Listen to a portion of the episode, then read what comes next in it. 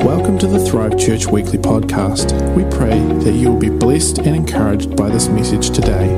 Thanks for tuning in. We are just so uh, ready for this next season um, as we come back whew, into, uh, in, into Thrive at this time. So, um, just, uh, just before I get into my word today as well, um, I just um, want to uh, just say just something in what um, Deb was saying in, in regards to hope. Um, I, I, really, as she said that, I really witnessed with what she was saying. Um, and I immediately got this thought that came to mind was that, uh, that, that grief isn't the opposite of hope, but that despair is the opposite of hope. Um, and, and, if you've, and if you're in a place of grief, um, don't settle for, for hopelessness and despair. Like grief is a process, it's something to be journeyed through and acknowledged, and whatever that, you know, whether you're grieving your age, your lost loved ones, or whatever um, is around your life that you're needing to let go and process. But I just want to say that you can have hope in a place of grief.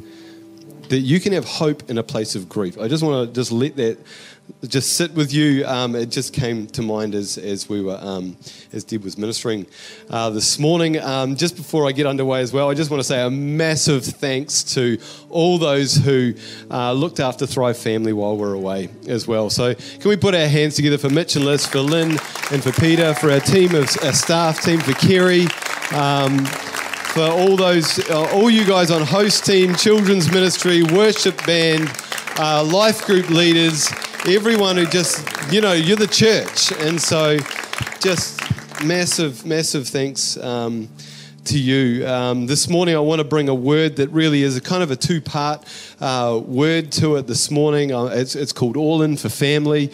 Um, last week, I very briefly, uh, or next week, sorry, uh, I'm going to be speaking a little bit more on this, but we had this um, just an amazing time um, in prayer, Deb and I, um, actually on a Hopi beach. And um, we, we really put a stake in the ground. This actually was um, a piece of driftwood that I picked up beforehand. And I thought, gee, this is a cool um, bit of wood, and I'm going to I'm going to have this as a memorial for our sabbatical and the time that we've had together. And then we ended up um, praying, and um, it's really amazing time. Anyway, already cried twice, and uh, and we put a, a stake in the ground for healings and miracles and revival in our in our nation, our families, and so we're believing we're believing that our God can do incredible things uh, in your life, in our region, and in in our world. Um, and and in, in sabbatical, he did incredible things as well. Um, Deb and I had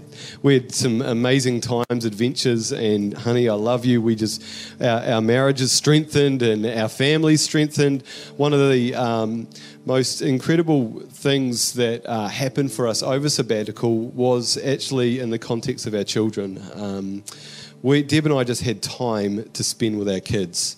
Uh, we had time to invest into our kids. We realized that we uh, possibly are a little too uh, plugged in all the time with church, and so we've kind of we're going to come back in to actually endeavour to put a few more boundaries uh, uh, in our lives as well, so that we can actually really prioritize and nurture our, our family and, and the needs of our children. And um, we just had the best holiday together um, in Kaiteriteri and Hanmer. Uh, in the middle of like, there was a code red weather warning up there. Remember when, you know, roads were closed and um, it was crazy. But we just had so many laughs um, as a family, had some amazing adventures. And so um, we've come out of uh, sabbatical, Deb and I have really loving and appreciating each one of our children more and and that's a really cool. That's just cool. That's just cool. Um, I just wanted to share uh, with you, and, and and as I share about family this morning, um, maybe you, might get challenged today. Um, I hope I don't offend anyone today, but I hope that today is a day where, where God actually puts something into your heart that you can take a hold of and go, I can apply that uh, into my family. Or maybe I've been looking at my world and my family, my, my, because today I'm talking about our, our family units, but I'm also talking about the family, the body of Christ, we as a family. Uh, so um, back in 1998, we were married. Um, 2001, we built our first home, and um, it was a it was a real uh, incredible opportunity at that time, and, and I'd gone back working. I was working as a chalk artist in town, and, and I was paid well. And Debbie was um, uh, a nurse at that time, and we were able to just get our first home. And it was a, a total, feels like just one of those God things. Um, and it's been, it was incredible to get into the property market, and it was a three bedroom home. And, um, and then about three years after we moved there, Grandma and Granddad moved around the corner, um, just around the corner on Rouse Street, and and I think we've got Granddad and Grandma up here. Um, this is Bruce, Bruce and Nolene. They've, they've sadly since passed away.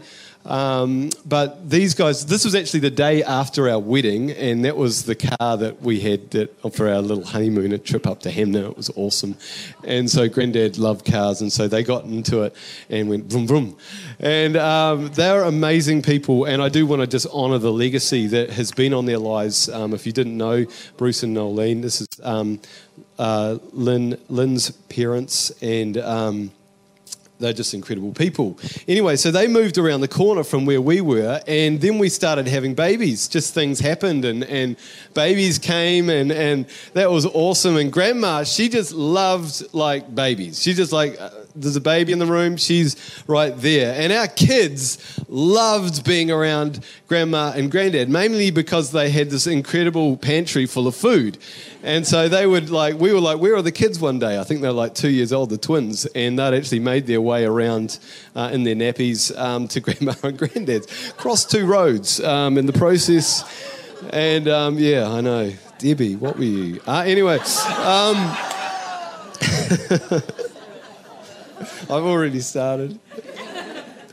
Um, but as our family grew, our house became smaller. You know what it's like? Um, yeah, our house became smaller, and and at this at this time, Grandma and Granddad were in their late seventies and eighties, and we knew that if we moved to a bigger home, um, that Grandma and Granddad would it would really affect their lives. We were like really quite close to them, and.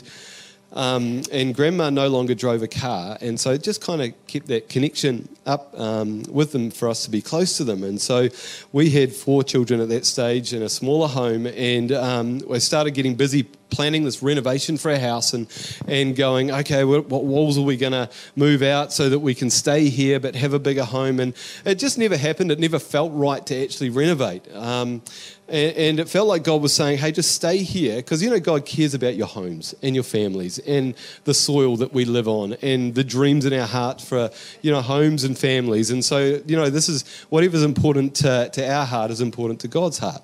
Yeah, and yeah. And, um, and so we thought, well, we're, we're just going to. Um, we're just going to stay here. And we had this idea that maybe we could move somewhere with grandma and granddad. Um, but we didn't want to initiate that conversation because, it, I mean, it's a huge thing to get your head round and to like, we don't want to put any kind of pressure on them or anything like that. So um, we thought, well, if, if, if, um, if they come to us and have that idea, then, you know, then we'll talk about it. But we won't go and we won't talk to them about that idea. And then we had another uh, five child on the way, and we're like, flip, God, I hope something happens soon. Um, one day I'm driving past Grandma and Granddad's house, and I know I had a prompting of the Holy Spirit to go back and have a cup of tea with them because I just never really did that. Just oh, I was off somewhere, and I'm like, you need to go and sit with them and have a cup of tea. So I, I did that, and um, when I sat down, Grandma had a picture of a house in Woodend with two, a property with two houses on it, and she was like, hey, have you ever thought about us getting a property together? And I was like, well, funny you should say that.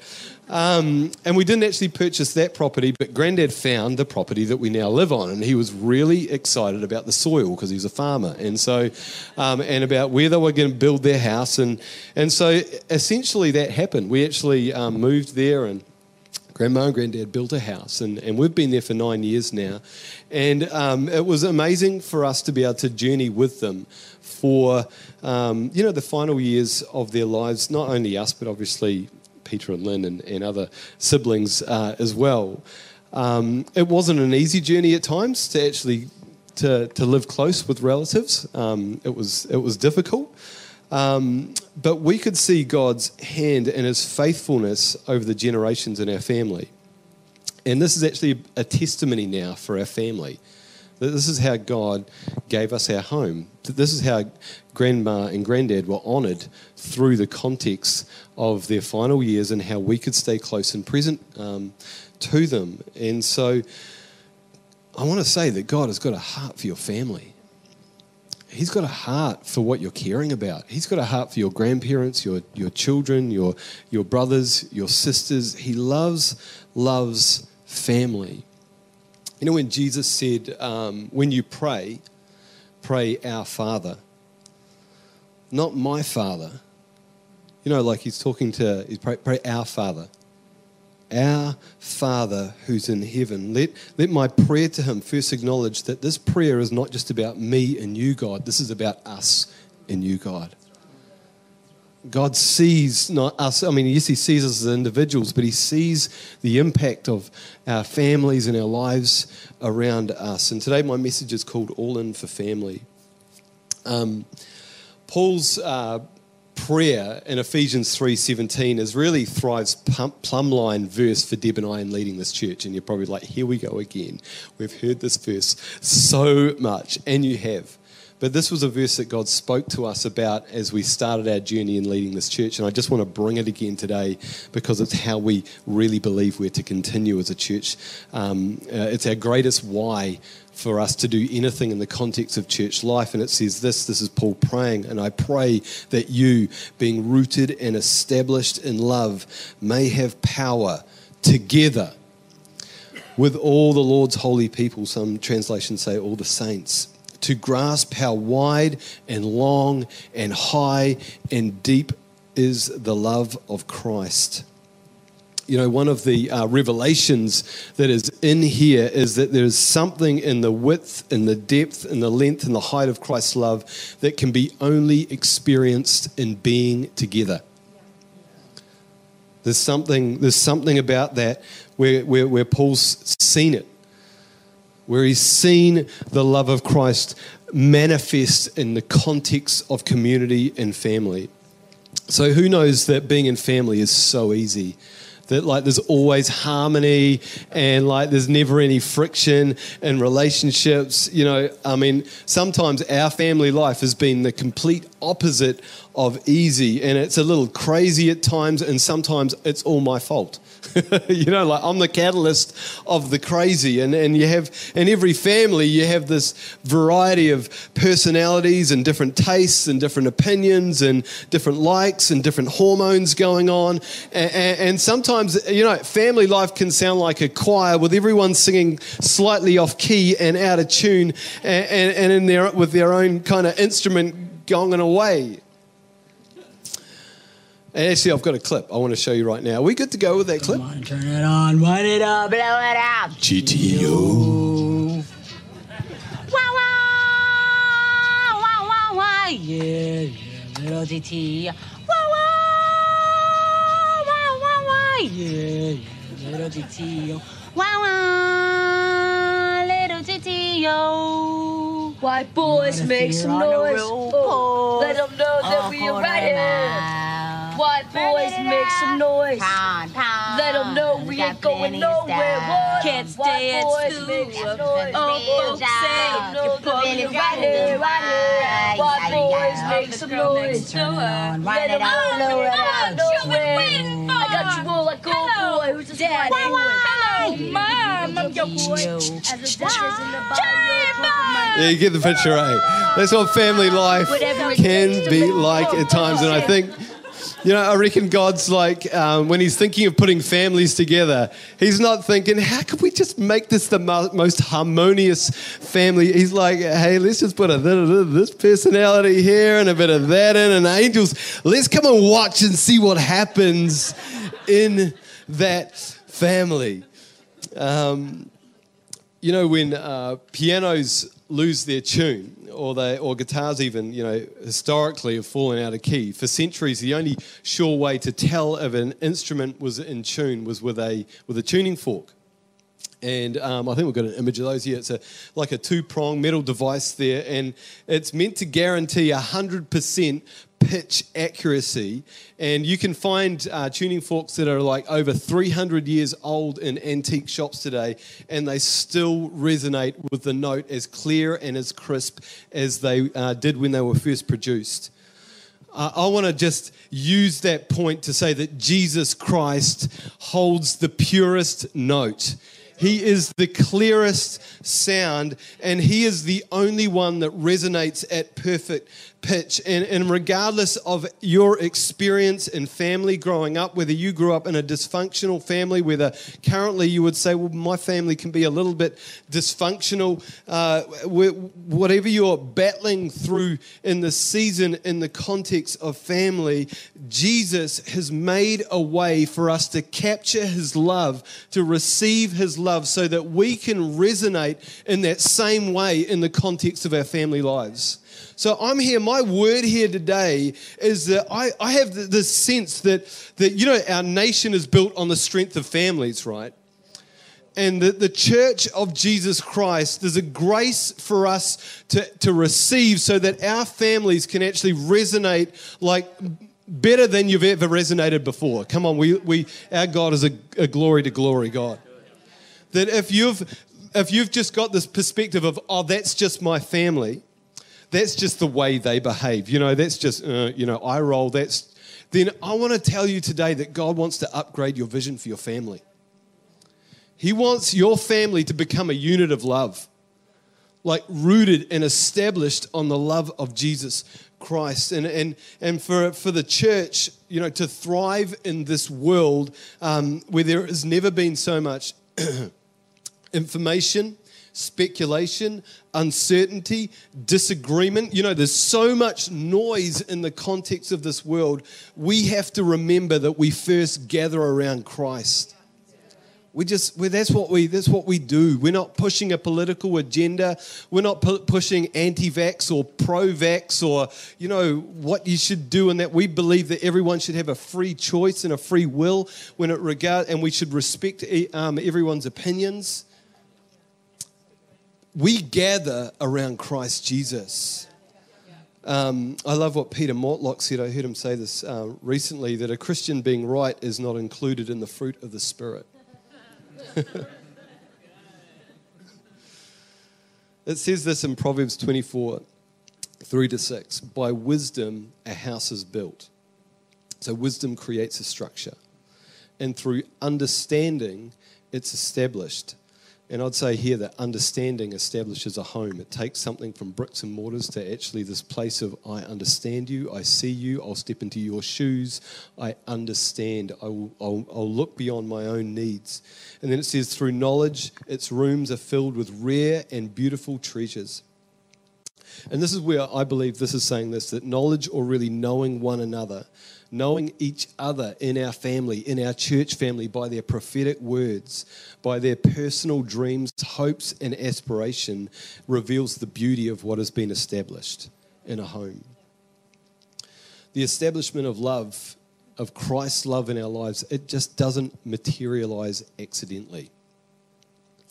Um, and, I've seen, we've seen that. I mean, Deb and I have been praying for years for our family and for, for different members in our family to come into this revelation of God's love and to actually um, put that on display within actions and speech and willingness to serve and all those things. But that just doesn't happen like that.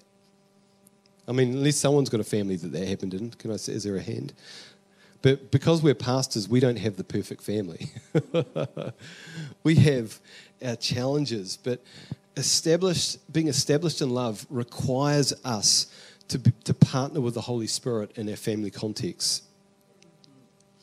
You know, to, to really allow the Holy Spirit to give you grace to know how to speak, how to respond, and how to lead as parents in your church. I want to. I had about four essentials when I started this message. It was way too long. I've come down to two essentials uh, that I want to give you uh, today to grow family before we wrap up. Uh, number one, the first thing that we need to do to grow strong families is to face what we've been trying to avoid. Uh, Jesus said in Matthew 5, if you know one as anyone, if anyone's got an issue with you, go to them and sort it out before you worship. Um, And there's every chance that if you're avoiding your family um, or avoiding people, you're avoiding your next phase of personal growth.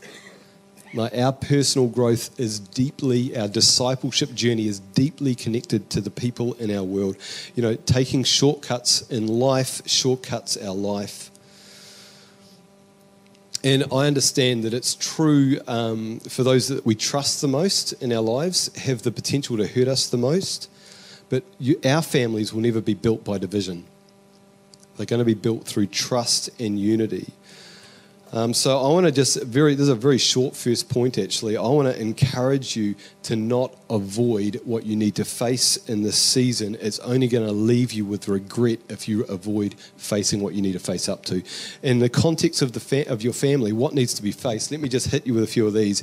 Are, are you currently dealing with a financial crisis? Is that something you need to face? Uh, is there a relationship breakdown in some area? Do you need to own? And occasionally I've had to own this. Do you need to own your own shocking behavior of yourself? or is someone else's behavior in your family just really bad and you're tolerating it and it needs to be addressed? Uh, do you struggle with anger or porn addiction? Like that's just that's really toxic uh, for family life. Uh, does your family go from drama to drama? I just want to finish by saying that Christ has a pathway of freedom for your family, but you have to face and address what needs to be faced. You've got to be real. It starts about being real with where you're at and facing up to what we need to. Um, heaven's wisdom starts with owning what we need to own. So let me, I'll finish that one there. You know, last week we saw that Mitch has um, a bit of a coffee conviction. Would everyone I, I somehow I got that as I was watching the sermon. Some would say addiction. Um, you know, convictions. I want to talk about convictions just for a moment. You know, convictions are not just verbalized suggestions. Convictions are spoken with certainty and they come alive with our actions. And we can remember, like Mitch's convictions, like he had all these different ways to extract coffee. He was like, I am gonna, I have a conviction to get the best out of this bean, for goodness sake. And, and, and I don't know if you've experienced this, though, that it's impossible to p- impart a conviction that you don't actually have yourself. Um, if I told my children that they must eat their parsnip, I couldn't do that with conviction. I hate parsnip. I'd say something like Deb says that you need to eat parsnip. That's a workaround. But we have, um, as parents, um, we have this conviction that families belong in a local church. We have this conviction. We love the generations being together on a Sunday morning or, you know, on youth on Friday night. We love, we believe that church is for every generation um, in our family. And in the, in the practical sense in our home, while our children live under our roof, they go to church. And um, this is something that we've decided for our family. And this is not a judgment that I want anyone to wear today, me saying that, because everyone's from different backgrounds and has has different experience. You've got different makeups of your family. Um, you may be parenting alone. Uh, you may be from a family with one Christian parent. I know that there are so many things that make that statement to have your children at church with you every Sunday really difficult. And at times it's been really, really difficult for us. But we've we've endeavoured and are endeavouring to do that. The irony is is that three of them aren't here today. So let me just tell you that. So. So I just have to be real there. Um, but we are really proactive in regards to our families' attitudes about church and their attendance of church. And we've had to have the tough convos when we need to, and we put consequences down there when we need to as well, because we've got this conviction for our children because we love our children. That's where the conviction comes from. And, and this love for our kids looks beyond the present into we see who we believe they're going to become. So we we're seeing them as 20 year olds and as 30 year olds, as citizens in our nation and community, going, our nation needs children with biblical values. And, and gee, it could be, it would be so much easier for, to not you know, to not do that fight. Um, we don't want to put a heavy burden on them, but we want to call them up into everything that God has put in them. You know, the world wants to put stuff on them, and, and, and their friends and, and their peers and their and, and all that stuff from you know the junk of um, of of today's society wants to just put stuff on us, but God is calling us to call stuff out of people. And so part of us doing that is we're calling out the gold of our children. Um, we had this word from Michael Maiden in 2020, uh, 2019. Um, Deb actually received it from him. We were being prayed for, and the word was that we're raising champions. And um, at that time, um, you know, it was difficult parenting moments, and and we needed a God word. Like we needed a word that would, that would encourage us as parents to go, we, we're gonna, we are raising champions. And so um, we've stood on that word and we can see the fruit from that word. We, have got, and, and I want you, if you feel like you're in a really hard place, I want you to start telling yourself that you're, you're here to raise champions.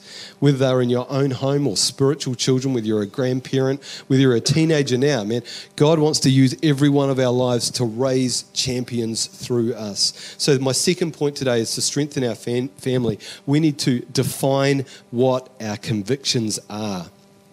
What are the bottom line convictions that we have to live by as a family based on the values that you have?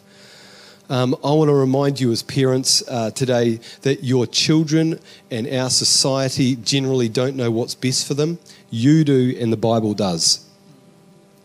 Um, speaking from a vast number of varying experiences as a teen uh, and young adult for myself, I knew that my uh, frontal lobe wasn't fully developed until I was 25. I needed some adult help. I needed some adults speaking into my world. I needed some parents speaking into my world because teenagers find it hard to look beyond the fog of the present into the future. Um, there's so much pressure in our society uh, today to um, that says you know just about everything is permissible. Um, and society is giving younger and younger children over to explore the freedom of their will and and we can and, and we don't think this is good. Obviously, um, we can see in regards to New Zealand's mental health stats and system that this just doesn't work. Um, I want to just remind you today that freedom with uh, starts within secure boundaries. Um, freedom promotes a sense of safety and well-being. Uh, it says this in 1 Corinthians 6:12 from the Amplified Bible. Everything is permissible for me, but not all things are beneficial. Everything is permissible for me, but I will not be enslaved by anything. And then it says, and brought under its power, allowing it to control me. The premise here is, is that the things that are permissible have the power to enslave and control they are non beneficial. So I, just feel like, you know, today I want to draw a line in the sand and say that freedom isn't the discovery of our personal, permissible truth. But that freedom is located in the discovery of the truth found in Jesus Christ. He is the one resonating with the purest sound and biblical truth. The truth found in Christ Jesus contains no nasty side effects.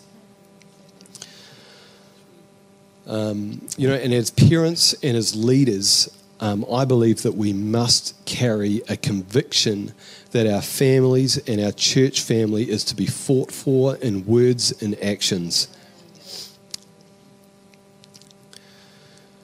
What if we just have the band up now? You know, we live in an hour uh, when, uh, you know, we're our globe. you know, when I'm talking about the hour, our time, our society is placing a huge demand on our convictions, essentially. And so I want to encourage you not to waste your energy engaging with speculating, throwing stones, but I want to engage you, I want to encourage you, I want to bring you back to the fact that Jesus Christ is the very core and epicenter of your family, of your faith, of your worldview, even regardless of our age or experience. Today, I want to say that there is great hope for your family, that the best is yet to come for your family and for our wider church family. And maybe you're here today and there's some stuff, like I said, that you would love to rewrite, re- rewrite about your family. Perhaps family members have burdened you, uh, put stuff on you. Perhaps there's brokenness in your family um, that, that you don't know how to put the pieces back together with. Perhaps even today you recognize that you're holding hurt in your heart to do with your family. You're carrying stuff and you need to let go of some stuff. And Jesus says these beautiful words Come to me, all of you who are burdened and weary, and I will give you rest. Take my yoke because it's easy and light. I just want a church if we just stand right now in this moment.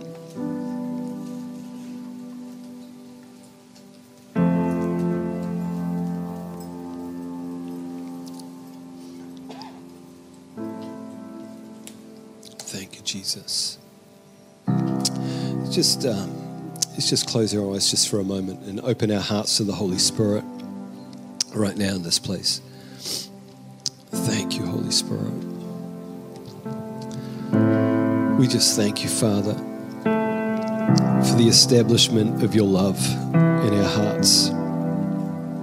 That while we were still sinners, Christ, you died for us. That while we're in a place of brokenness and despair, your saving power was released to us as people for eternity.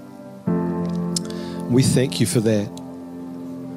But we even say now that right now that you've died for us. You've died for our families and you've died for the bits as, as followers of you, Jesus, for the bits that are incomplete and broken and, and we have questions about. Jesus, we just thank you that, that, that your death and resur- resurrection permeates our moment today. We just give you praise, Jesus. Thanks again for tuning in to the Thrive Church weekly podcast. Stay up to date with everything that is happening by following us on social media